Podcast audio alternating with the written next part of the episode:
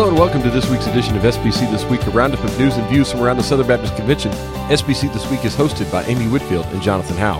Hey, Jonathan, how's it going? It's going well this week. Uh, you know, last week before, last full week before Thanksgiving, first full week of the Trump presidency elect, I guess. Yeah. I guess that's what you want to call it. I'm not sure what to call it. Like kind of a, a middle week between the craziness of the election last week and all that went around that and the craziness of holidays next week and all the traveling everybody will be doing. So uh, we will have an episode next week. Want to let everybody know. We'll Yes. have an episode next week. Not sure if it'll be heavy on the news or heavy on uh, just us talking about what we're thankful for. Uh, we've kind of floated a couple of ideas. I I think we're going to talk about what we're thank things we're thankful for in the SBC. Yeah, that's what I think that's where we're leaning. Yes, I think because I like it. I don't know if there'll be a whole lot of news next week. I'm not sure how much Baptist Press will be putting out. Uh, there were a ton of SBC state conventions this week. You're at ETS right now. I want to get your thoughts on that here in just a minute. I, I, I was at the Tennessee Baptist Convention annual meeting this week. You were you stopped by the North Carolina Baptist Annual Convention Yep. on your way to ETS. There's a lot of them this week. I, I know there was a ton this week, so Yes. we're going to have to get some information. It may be after Thanksgiving before we get all the reports and everything from what happened at each of them.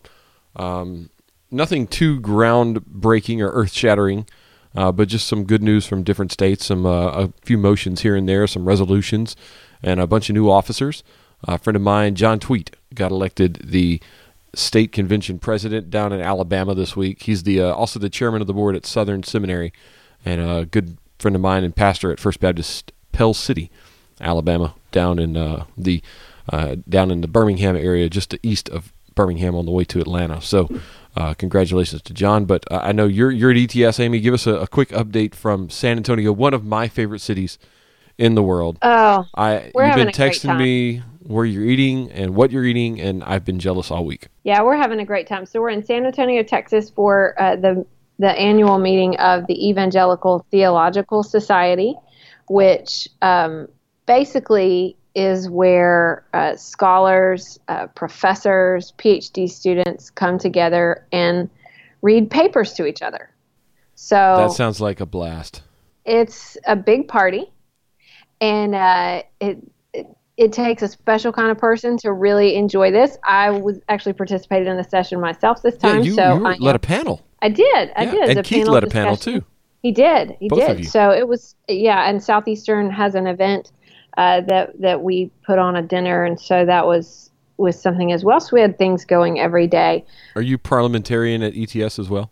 No, Oh. I wasn't. Okay. Um, but th- I don't think they use a parliamentarian. But Barry McCarty is always here uh, as a, a faculty member at Southwestern. So Adam Greenway, if they need a too. parliamentarian, Is that right? yeah, Adam. Green, that's right. Adam Greenway's here. So if they need a parliamentarian, I'm way down on the totem pole.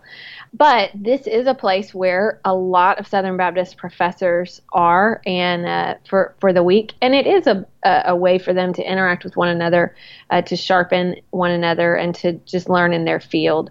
So, and there are professors from other schools as well, not just Southern Baptist institutions, but they can uh, present what they've been studying and uh, and just kind of spend time together. So, and the there was a breakfast that where the Southern Baptist professors got together and had a, a panel discussion. That's what Keith was moderating, and then just enjoyed some fellowship uh, together. So it's it, it's actually kind of a neat time.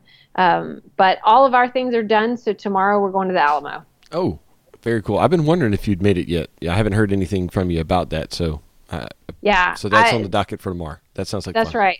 I'm getting to do a few things that I didn't get to do when the SBC was in San Antonio because our children were so small that it was big double stroller everywhere and just a lot of limitations on what what all we could do. So I'm I'm doing a lot more river walk and uh, we'll check out the Alamo tomorrow. Get to do a few things I've never seen before and great Tex-Mex. Oh man, it's the best. I, I absolutely. And you've been sending me pictures and tweets about or texts about your barbecue and the Tex-Mex down there. I'm just so jealous. Pretty fantastic. Yeah. Yes. So, all right. Well, I did get to spend a couple days in Sevierville this week, so I was pretty happy about that. So, I mean, Good for you. that's kind of my place too.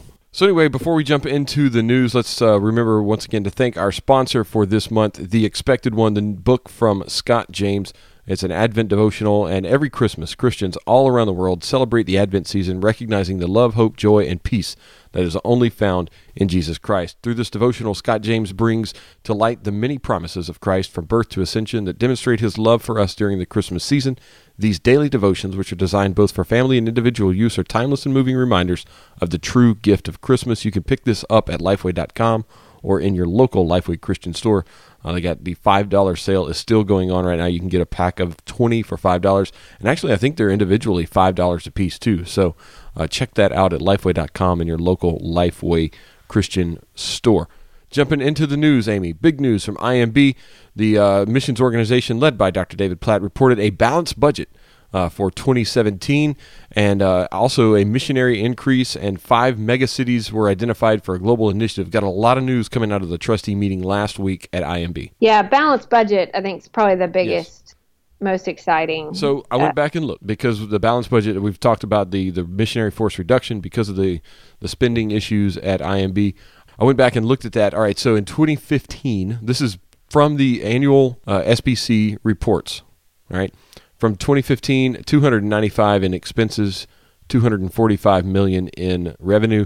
2016, 278 in expenses, 256 in revenue, and budget for 2017 is 270 million dollars, both expenses and receipts. So balanced budget, no more overspending and filling it with um, reserves and property sales. Very, very big deal. I know they were excited and celebrating that and celebrating the uh, 50 new missionaries that they were sending to the field. Yeah, 50 new missionaries sent out and commissioned this past week.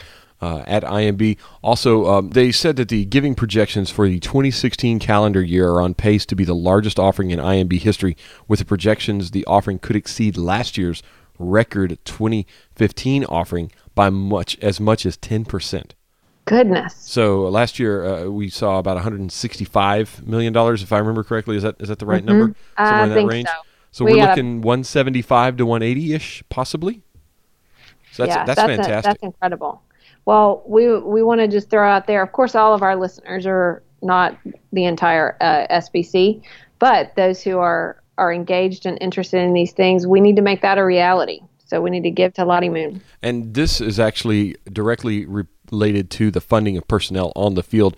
Uh, in 2016, 310 missionaries were appointed this past year, bringing the IMB field personnel to 3,651. That includes the 50 that they just appointed last week. They're projecting appointing 451 new personnel in 2017, which would represent a 3% increase in total field personnel. 100 additional field personnel uh, would be going as well. So, of those appointed, 351 will replace personnel who retire, complete a midterm assignment, or transition through resignations or other departures. So, they'd, they'd see a net 100 increase in 2017, which I think is the first increase in a few years uh, that they have in actual sending. You know, we've been having uh, not as many go as have come off the field over the past few years. Then we had the big drawdown last year uh, due to the financial issues, and and now we're we're looking like things are the the budget's balanced. We're seeing an increase again in our sending personnel. You know, over what we're sending versus what's coming home uh, due to retirement and you know coming back from the field. So, you know, looking at it right here, fantastic news from IMB. Um, another story uh, from the IMB, which uh, this is a, a, story that's popped up in Baptist Press. We're going to give that in the show notes to you. Is about five megacities that they are tapping for a global initiative pilot. It's a it's this idea they've named five cities around the world. This makes me think of NAM with their Send cities almost, kind of a, a parallel. So they've named uh, London, Dubai, Shanghai, uh, Kuala Lumpur, and a major city in South Asia that they it's not named because of security purposes, but they are going to be kind of their focal points uh, for what they're calling a global cities initiative. So it's kind of an idea they're they're selecting them because they have a lot of unra- um, sorry they have a lot of unengaged unreached people groups in them um, but also they're sort of positioned for global influence which i think when you name those it that seems pretty obvious as, as to why they would would choose those. But it takes the the ideas we've heard a lot from uh, David Platt about limitless missionaries and multiple pathways. Uh, so these are kind of ideas or, or places to do these things. So they're looking for students, business professionals, retirees, people who are willing to move overseas to help mission teams uh, in these five cities. Uh, so very interesting. Uh, announcement and very exciting moving forward. I'm looking forward to hearing more about this. Yeah, and just speaking of the London uh, Global Cities Initiative, uh, they're looking at the 280 plus underground tube stops as kind of the, the key points for missional community. So they want to have a missional community in every at you know near every one of those tube stops. So no matter what tube stop you are, you, you know, kind of the missional there's something there. Communities are built around these these spots. Uh, you know, because these are kind of hubs for the city. You focus those uh, missional communities on those hubs for the city, uh, you have a better chance. And I, I didn't realize there's 300 languages spoken in London alone? You know, I don't know that I knew the number, but that sounds about right because I know it's an it's a very uh, multicultural, multi ethnic city, um, just different pockets all over mm-hmm. all over the place. Yeah, and so. I have I have friends serving in London for IMB right now. Uh, they're in South London. I think they're going to be involved in this. So I haven't had a chance to talk to them since the story came out, but uh, exciting times for IMB, uh, both on the budget front, the missionary sending front, and now the Global Cities Initiative excellent. All right. Uh, we mentioned last week uh, about the election. We had uh, we talked about a few senators that were elected. Yes, there were Southern Baptists. Yes, there were Southern, Southern Baptists, Baptist. Uh, and we also mentioned that there were some representatives as well. Twenty six representatives won re-election uh, for uh, Congress. Twenty six representatives. They all won re-election, so they were already in Congress. Yes. in the House of Representatives. Those three senators we mentioned uh, last week. And then there are three other Southern Baptist senators who were not up for reelection. They're just in the middle of their term. So uh, that means 32 uh, members of the Senate and the House are uh, Southern Baptists, So uh, just a part of various churches all over the country. Uh, but there's a, a, a, story in Baptist Press that will tell you who all they are, what states they came from. Um, I saw a few in uh, in my state, and so that was that was exciting. Yeah, North Carolina, you got George Holding, uh, right? Which, which I, I, know area, of him. Right, and, I know of uh, him at Christ Baptist Church, and uh, Mark Walker at yes. Lawndale Baptist Church up in Greensboro. In Greensboro, yeah. So several others. Some names uh, might recognize in, in Texas. Uh, Representative Louis Gohmert. He ends up, you know, we. Oh yeah, sometimes, he was in one of the stories a while back yeah, hear about him and uh, lots of lots of others. But just another another thing to mention. So we'll throw that that story in the show notes so you can click on that and see the list of those congressmen. Steve Womack in Arkansas, member of Cross yeah. Church at Pinnacle Hills, pastored Fantastic. by Ronnie Floyd. There we go. There's one there. All right, so congratulations to all of those who are elected. And uh, moving on, before we get into uh, a lot of state recaps, interesting story. I love this story. From I love this. Tennessee this week. Yeah, yes. you got a buck and a dunk all in one week. Yes. So a member at um, First Baptist Church, new member at First Baptist Church, Hendersonville, uh, where near you, it's where my brother and his family are members. I'll have to ask them if they have met this guy. Um, but there, was a gentleman, Stephen Tucker from Gallatin, who was baptized uh, November 13th. But just um, not not long before that, um, just a few days, he had a really uh, exciting day. He bagged a 47 point buck. 47 now, points. That's yes, a lot of points. points. It almost looks like an yeah. elk. I mean, I'm looking here at the, the, the horns. There, there's so many points on the the deer yeah. that it almost looks like an elk. It was it's just amazing. Like, you know, solid antlers. Yeah. I don't, uh, do you hunt, no, Jonathan? No, Amy, okay. come on. You know me good enough to know that yeah. I don't hunt. Not that I'm so, against hunting. I just that's not yeah. me.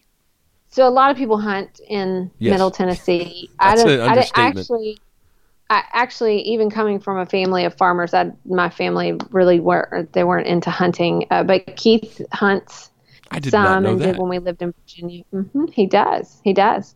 Um, learning new things all the time. But uh, but he's never come close to a 47 point buck. That's pretty. Not many you know, people have. That's pretty.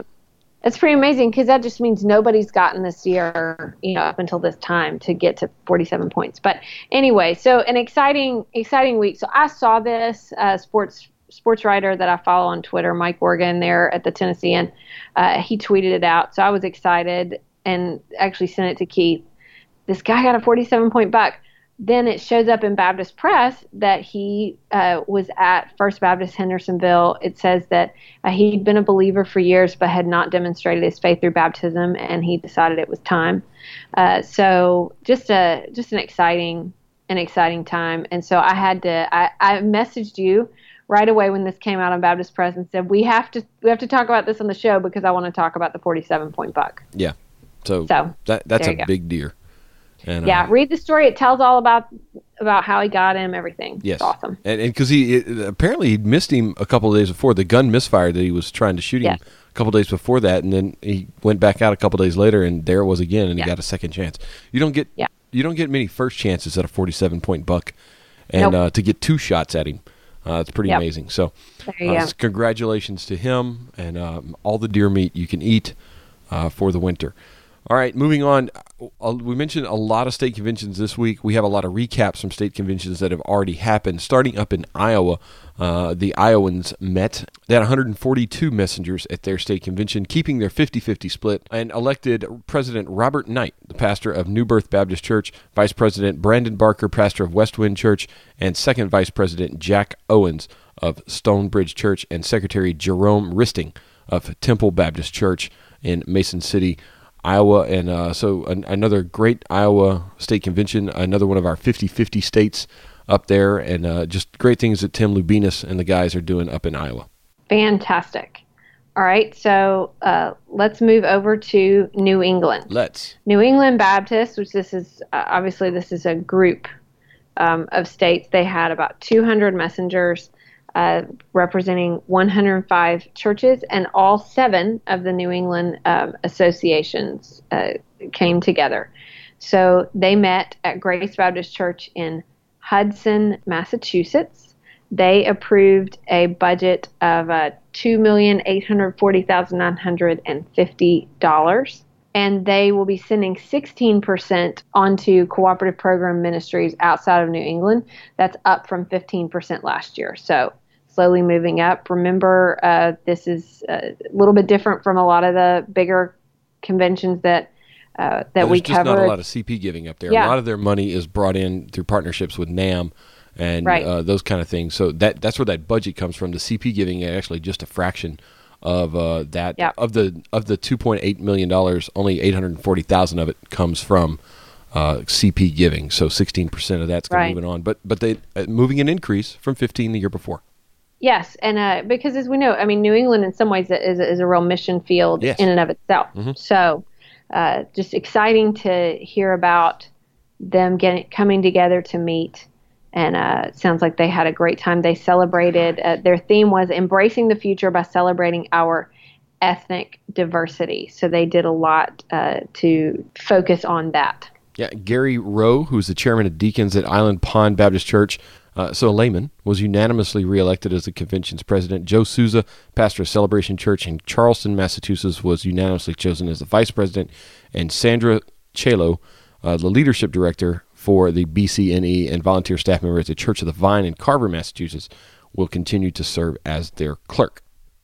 Yeah, and I just want to point out next they already laid out next year's mm-hmm. annual meeting. They'll be uh, at Grace Church in Avon, Massachusetts the assistant pastor at the Arabic Baptist Church Boston will preach uh, the annual sermon cool. on their theme, embracing the future through reaching the next generation. So, really, uh, is a great sort of picture for us. Moving over from New England to New Mexico. Uh, over in the Sagebrush Inn and Conference Center in Taos, New Mexico, 288 messengers met uh, and represented 99 of the convention's 335 cooperating churches, passed a budget of $4.8 million, and uh, 28% will be forwarded on uh, to the CP for the national uh, and international missions. Uh, that's a 2% increase from 2016, and uh, they'll use the balance of the 72% there in the state. one item of note in this, they renamed the New Mexico Baptist Children's Home the New Mexico Baptist Children's Home and Family Services. So uh, they're expanding the agency's mission to include family counseling and an adoption program. That's that's great. It's one of the best things that state conventions do. Are their their children's homes. Uh, that's the state Yes. conventions we have here. a friend of mine, Griffin Gulledge, down in Alabama, just took a job with the Alabama Children's Home. Uh, congrats That's to Griffin great. on that. And uh, so he's down there. A lot of the state conventions in our denomination have children's homes and, and provide these adoption services. Uh, and, and that's that's something that when we talk about pro life causes, uh, these these state Baptist children's homes are something uh, that we, we need to keep reminding ourselves about and supporting through our not only our cooperative program giving, but you know designated funds in our churches as well. Uh, so, and then they elected convention officers. President John Hines from First Baptist Church Tucumcari. Yeah. Uh, Okay. first, first Vice President Jared Bridge, pastor of Anchor Church in Albuquerque. I know how to say that one. yeah. There you go. and second Vice President Bo Lamb, pastor of First Baptist Church in Santa Rosa. It's funny how you always get the the funny names. I do. So here's the thing. This is what I used to tell the ladies uh, when I would teach classes uh, when we were in Virginia. They would come on names that they didn't. They were afraid to say them in in the Bible, telling you know Testament. And I would just tell them. I'd say, just say it with confidence. Then everyone will assume you know what you're talking about, and nobody will criticize. This is different because people are listening who know these people. So I can't just like play it off. I yes. have to. And they, they send us text messages or direct messages about how to pronounce them phonetically. But that's great. I know, think and we ask for it, that. and we will We send need books that. We for want that. to know. Yes. Yes. Exactly. All right. So that's that's New Mexico. Moving up to Missouri, and, and a wonderful picture of SBC President Steve Gaines with his guitar. It feels Yeah, like he's like the guitar. troubadour, like a not Yeah. his guitar. Sorry, It's- a borrowed guitar. his guitar. That's right, because it says in the caption there he so he was one of the speakers. Uh, they had had some great speakers. It looks like they had uh, Steve Gaines, K. Marshall Williams, um, who was just on our campus at Southeastern a few weeks ago. Fantastic job. Uh, but it looks like that uh, Steve Gaines asked um, one of the worship leaders to borrow a guitar, and he sang. So I see this everywhere, and I don't know if I've ever heard him sing live. There's YouTube videos. I know. So, and I think I've heard. I know he has some out. Like he's, he's Yeah. got a CD, Uh-huh. Yeah. Yeah. So I've heard some things. I just said live though. I haven't heard him sing live. He's coming to Southeastern for chapel in there a couple of weeks. Maybe we can get maybe we can get Dr. Akin to get him up there and give us a little play some play guitar. a little bluegrass. We'll see.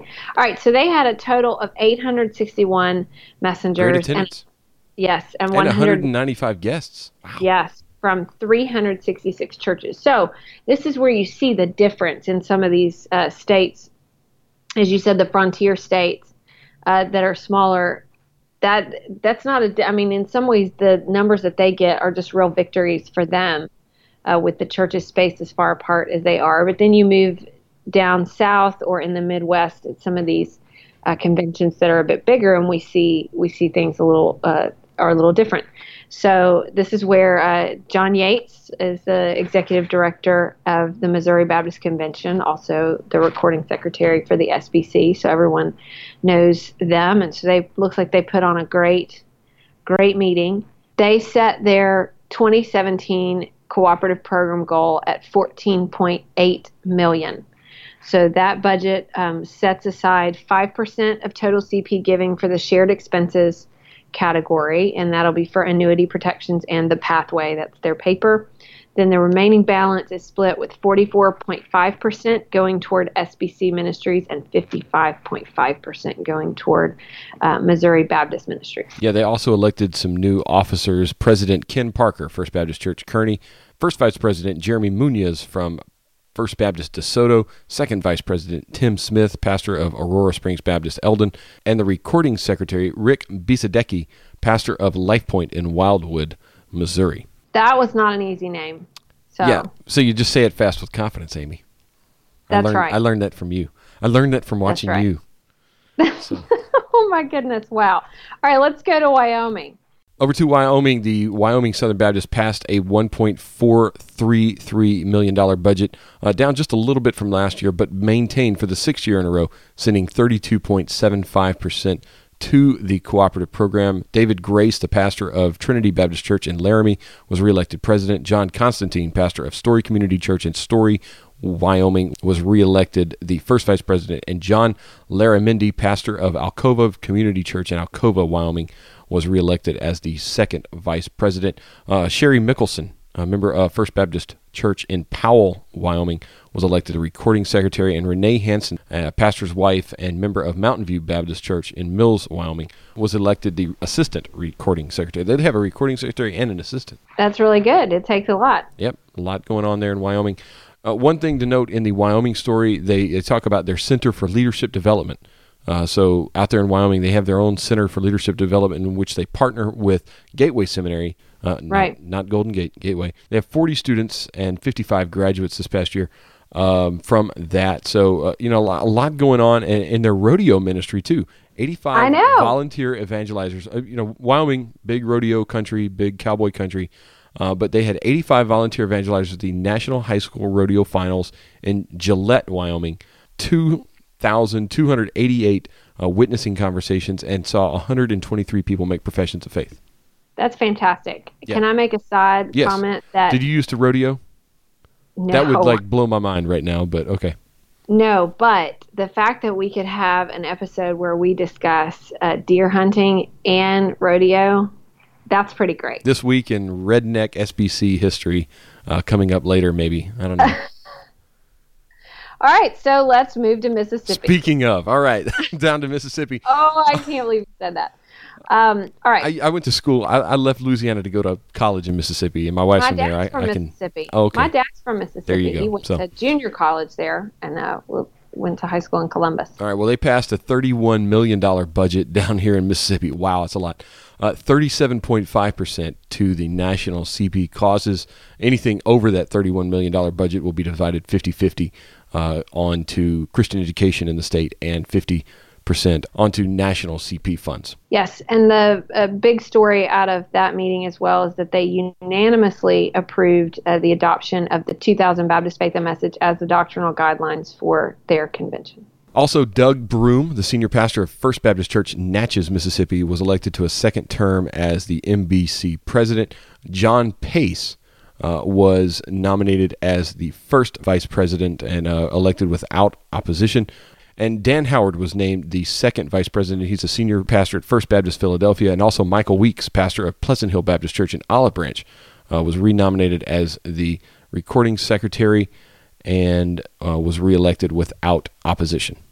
And Jerry Bingham, missions director for the Benton Tippah Baptist Association Ripley, was renominated for the recording secretary and was also reelected without opposition. Uh, these pictures in the story, they're beautiful. Oh, the man. first First Baptist Jackson is oh, just it, a, one of the, if not the, one of the most picturesque sanctuaries in the SBC. It is just amazing. Yeah, and I um when uh, we we went through Jackson on our way home from the SBC in New Orleans, and uh, it's it's beautiful outside, and it's right down the street from Eudora Welty's house, which I got really excited about. Uh, she's a writer, Southern fiction writer from a long time ago. She's not living anymore, but you can take a picture of her house and the sign outside. But I got really excited. Very close to First Baptist Church. Very cool. All right. Yep. Speaking of First Baptist churches, um, we have a, a couple of uh, stories this week about protests at First Baptist Dallas. Uh, following the election of Donald Trump last week, uh, as we, we know, Robert Jeffress very involved in the campaign for Donald Trump uh, protesters this past week protesting his church, including some from another church in the area led by Dominique Alexander. He's the uh, ordained minister at True Love Missionary Baptist Church in Dallas. Was leading a march on First Baptist Church. There's a story we have from Baptist News about that, and then there's also a story about the response from First Baptist Dallas in BP this week. Yes. Uh, so it, will be interesting. I know there's a lot of protesting that's happening right now, so just seeing how that has that died down? I haven't really week. been following that, but has the protesting really kind of died down? Um, you know, that's actually a good question because I was paying attention to it early in the week, and then when we got here to San Antonio, I've just been doing other things, so okay. I have not tracked. Well, yeah, I mean, they they mentioned that there were about fifty or so protesters uh, for two nights in a row, actually, on November fourteenth, and there, there was a quote from. Uh, Dr. Jeffress about them. He said, "Look, these people, these protesters, they aren't opposing me or the church. Uh, when I see these protesters, it kind of reminds me of a flea striking its hind leg against Mount Everest, saying, I'm going to topple you over. Ultimately, they're protesting the eternal Word of God, and guess what? They're not going to be successful in toppling the Word of God. So there's some more quotes there from, from Dr. Jeffress. uh, and uh, a picture from Fox News when with him on there. Uh, so the Right. links to those stories, both of those stories, uh, from Baptist News and from BP, are in the show notes at sbcthisweek.com. Yeah, and he he also clarifies in that uh, in a press statement on their church website, and this is in the BP story also that they uh, do not endorse or oppose candidates for political office. That they provide information, you know, but that's it. All so right. that's yeah, so that's in the story as well. Just helpful to kind of put all that together. Some sad news this week. Yes. Cliff Barrows, uh, Yeah. the Billy Graham Crusades music director, died Yeah. at age 93.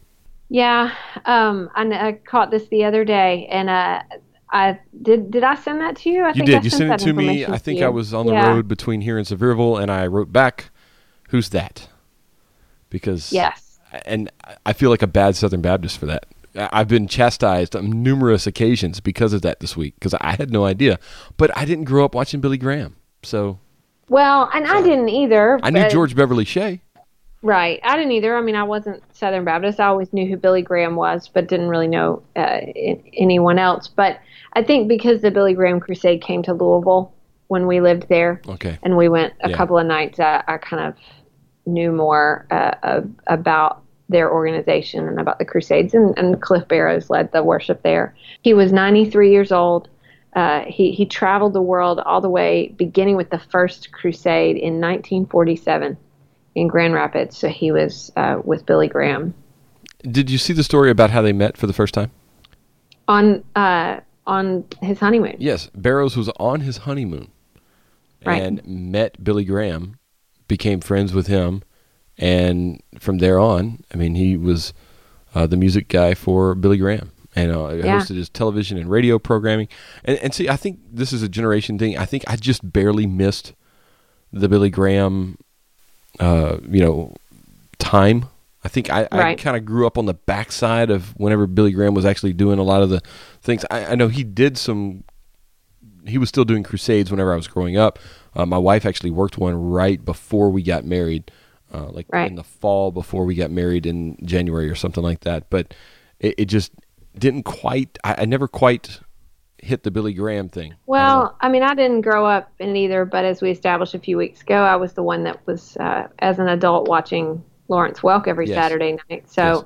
there are just going to be some things that No. some people are drawn to. So Bill Gaither, I can we can talk about everybody on the homecoming videos, and I'm there. So. Yeah. Um, I, Billy Graham may not be my cup of tea, but Bill Gaither and the Gaither vocal band and Happy the, the homecoming, I'm all over that, all Yeah. over it.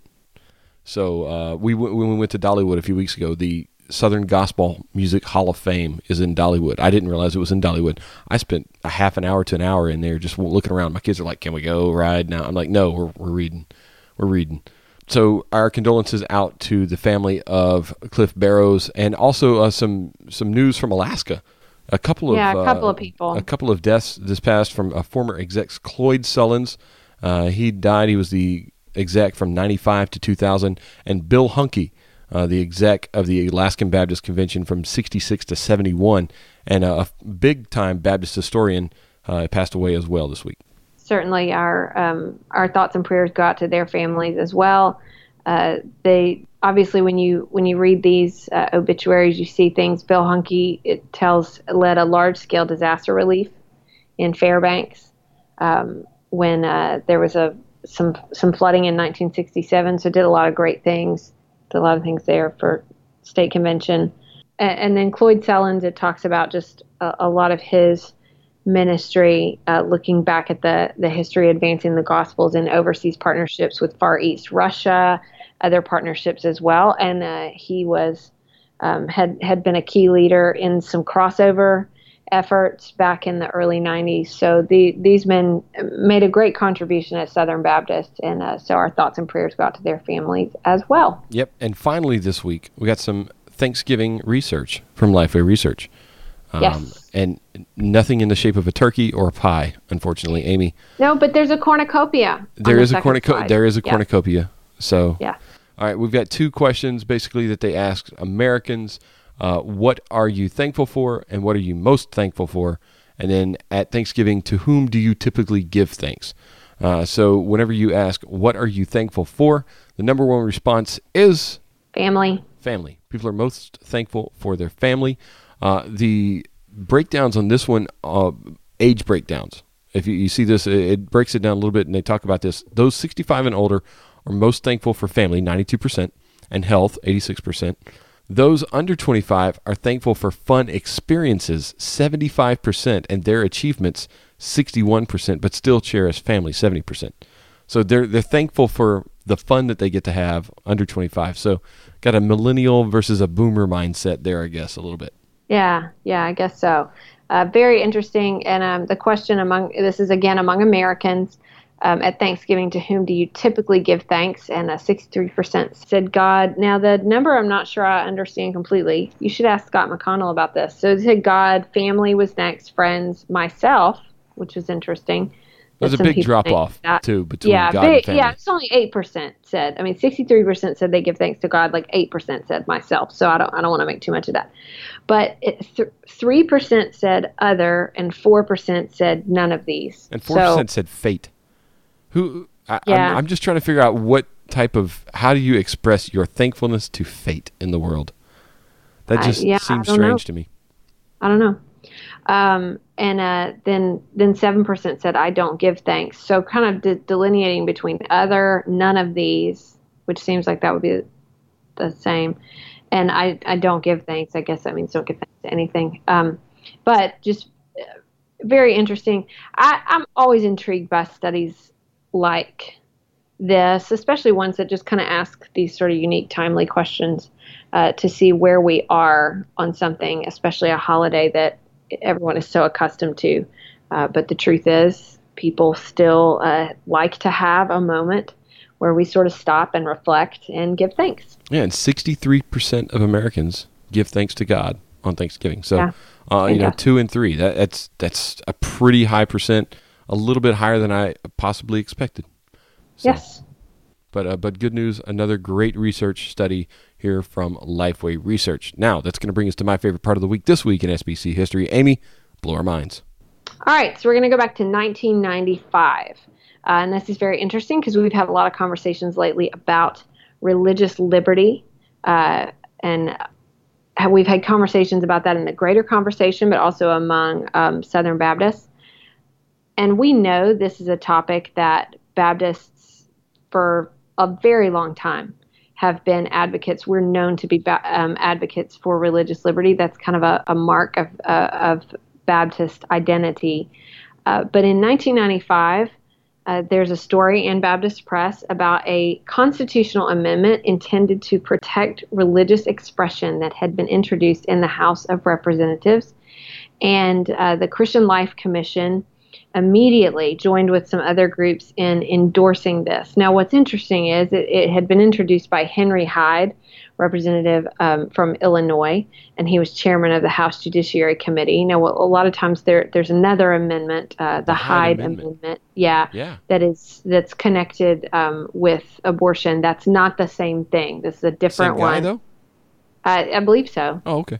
I'll have to And that, that check. means that we cannot fund abortion with public money, right? That's the the taxpayer right. That's what abortion. the the Hyde Amendment that we typically say, but uh, that, that we're typically referring to. But this is a different amendment, but it was it was put forward by um, by Henry Hyde. So they they put this out, um, and this is all. It, it's in 1995, so it's kind of around the time that uh, several Republicans had come into Congress under the Contract for America. So there were a lot of a lot of things going on, yeah, the balanced budget, Newt Gingrich, that uh, right. whole thing. a lot of things going on at the time. But it was really important uh, to Southern Baptists. the The amendment was designed to protect public school students as well as other Americans. Um, and so uh, I, I've got a Baptist Press story in there, but I've also thrown in um, something from that's actually from con- the the site that Congress has, uh, the government site, that gives a summary of it. Uh, so it was a constitutional amendment. It was introduced uh, November 15th, 1995. It declared that neither the United States nor any state shall deny benefits to or otherwise discriminate against any private person or group on account of religious expression, belief, or identity. And two, the prohibition on laws respecting an establishment of religion shall not be construed to require such discrimination. Um, so this was kind of to to make sure that the First Amendment was not seen as an opportunity to uh, discriminate against. Now, this pops up. It's certainly of interest for Southern Baptists at the time. Just so you know the story of that, because if you go looking at the Constitution, you won't see this. Yeah, it's not in there. It didn't get passed. It's not in there. So what happened? Uh, what happened to it basically, and you can look at this uh, site uh, for Congress, is it got um, it got introduced, it got basically referred to a committee, and that's it. It went away.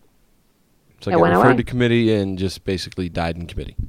Yeah, it was a con- I think a constitution, um, a constitution committee or the subcommittee on the constitution. So it was referred December eleventh, nineteen ninety five. So this thing basically, within a month, it was it went away. Now, how often does Now- this happen? I mean, like, I, I don't know how often things get introduced as joint resolutions to you know, be put into the Constitution, a constitutional amendment. Yeah, that's a great question, and I I don't know. I hesitate to even um, to even answer. So the last constitutional amendment that was passed, then 92, 27th Amendment, basically saying that you can't, the Congress couldn't pass a pay raise for themselves in the current Congress. It would go into effect the next time they were elected. That's when the pay raise would go into effect. Um, that was to keep them from, I guess, upping their pay while they were in there. Right, Yeah. right. So Now- probably a good amendment. Now what? Now, here's the interesting thing about that amendment. This is like a side note for our listeners because this has nothing to do with SBC or SBC history. Because I remember my professor teaching us about this. So I've pulled up the article about it to remind. This amendment was actually um, first um, introduced in the House on June 8th, 1789 Yeah, by James Madison. by James Madison of Virginia, and he wanted to add it uh, to the Constitution itself. It was referred to committee, just like the one we talked about. Um, then came out and was debated, but uh, nothing got done on this one. Until 200 years later. That's right. An undergraduate student at the University of Texas at Austin, Gregory Watson, wrote a paper um, because he read about he wrote a paper resurrecting it, and he got a C by his professor, who said his idea was unrealistic. So he started a letter writing campaign to state legislatures to push for ratification. Um, he started his campaign in like eight in 1982, so it took 10 years and it happened. So very interesting. So college students out there, you know, go for it. If you got an idea, push it out there. But now, now my, my question is do you think we'll see another one in our lifetime? I don't know. You don't know? Why don't we go possible. back? Let's go back and see if we can find something that James Madison had put forward, and we'll, we can start Yeah, something. or Hamilton. Hamilton's hot right now. You find Yeah. something that Hamilton went. I mean, get That's Lin the one. Manuel behind it, and, and we're talking. So uh, before we get to our resources of the week, want to thank our sponsor again, The Expected One by Scott James. Pick it up at lifeway.com or your local Lifeway stores.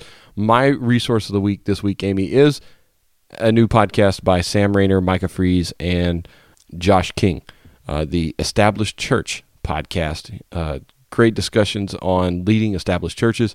You can find it on iTunes. I put a link in sbcthisweek.com. Have you had a chance to listen to that yet? I don't know if you've seen. I know Um, you've seen I- it, but I don't know if you had a chance to listen. Yes, I've seen it. I haven't had a chance to listen to it yet, uh, um, but it's added to my list. Yeah, so I, I've had a chance to listen to a couple episodes. Fantastic uh, job by those guys. I, all friends of mine and, and just good guys all around. Great pastors. Love the established church, and uh, want to see you know pastors go into that, especially younger pastors go into established churches and do well. So uh, if you're you're in that situation, t- check it out. Uh, I highly recommend that. Your resource of the week this week is Mine is the New Christian Standard Bible, which is the update from the Holman Christian Standard. I don't know if you can do that because it's not really available yet. That's kind of cheating, Amy. You're you're a few months ahead. It launches in March. Go ahead and like prepare for it now. I'm excited. Yes, I am too. I'm not saying I'm not. I'm, I'm pumped about this. I'm excited Have you gotten your hands on one yet?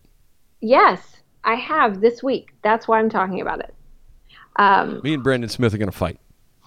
yeah. So Max. the the I don't have one yet. It, we got them. Um, everyone who was registered for ETS got sort of an advance copy. I do have a backpack though. So Yeah, I don't have the backpack. Um, this is so it's so exciting, and they're B&H sponsored a lunch here, and gave a presentation about it. And I was so excited sitting there. I remember being at Lifeway when sort of the, the new everything was getting started with this uh, particular revision and just seeing it all come to fruition, hearing the presentation. It, it was phenomenal. I was so excited. So it's coming in March.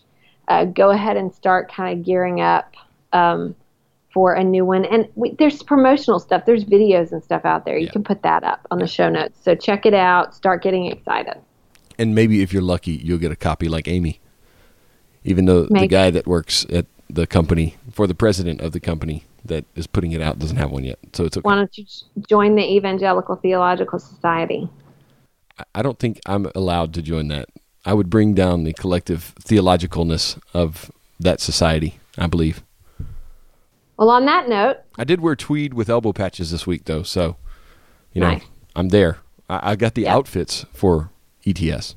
Yes. But maybe not the the intellect for ETS. All right. So, all right. Well, thanks again for joining us this week. I know next week's Thanksgiving we'll be back with a maybe an abbreviated episode next week for you to listen to on Black Friday while you're fighting over $400 TVs that are on sale for 50 bucks at Walmart. Uh, but uh, be sure to join us next week. Thanks again for joining us this week. Check out all the links to all the stories. A lot of state recaps going on right now, and uh, we'll talk about more of those later. And we'll see you next week. See you next week.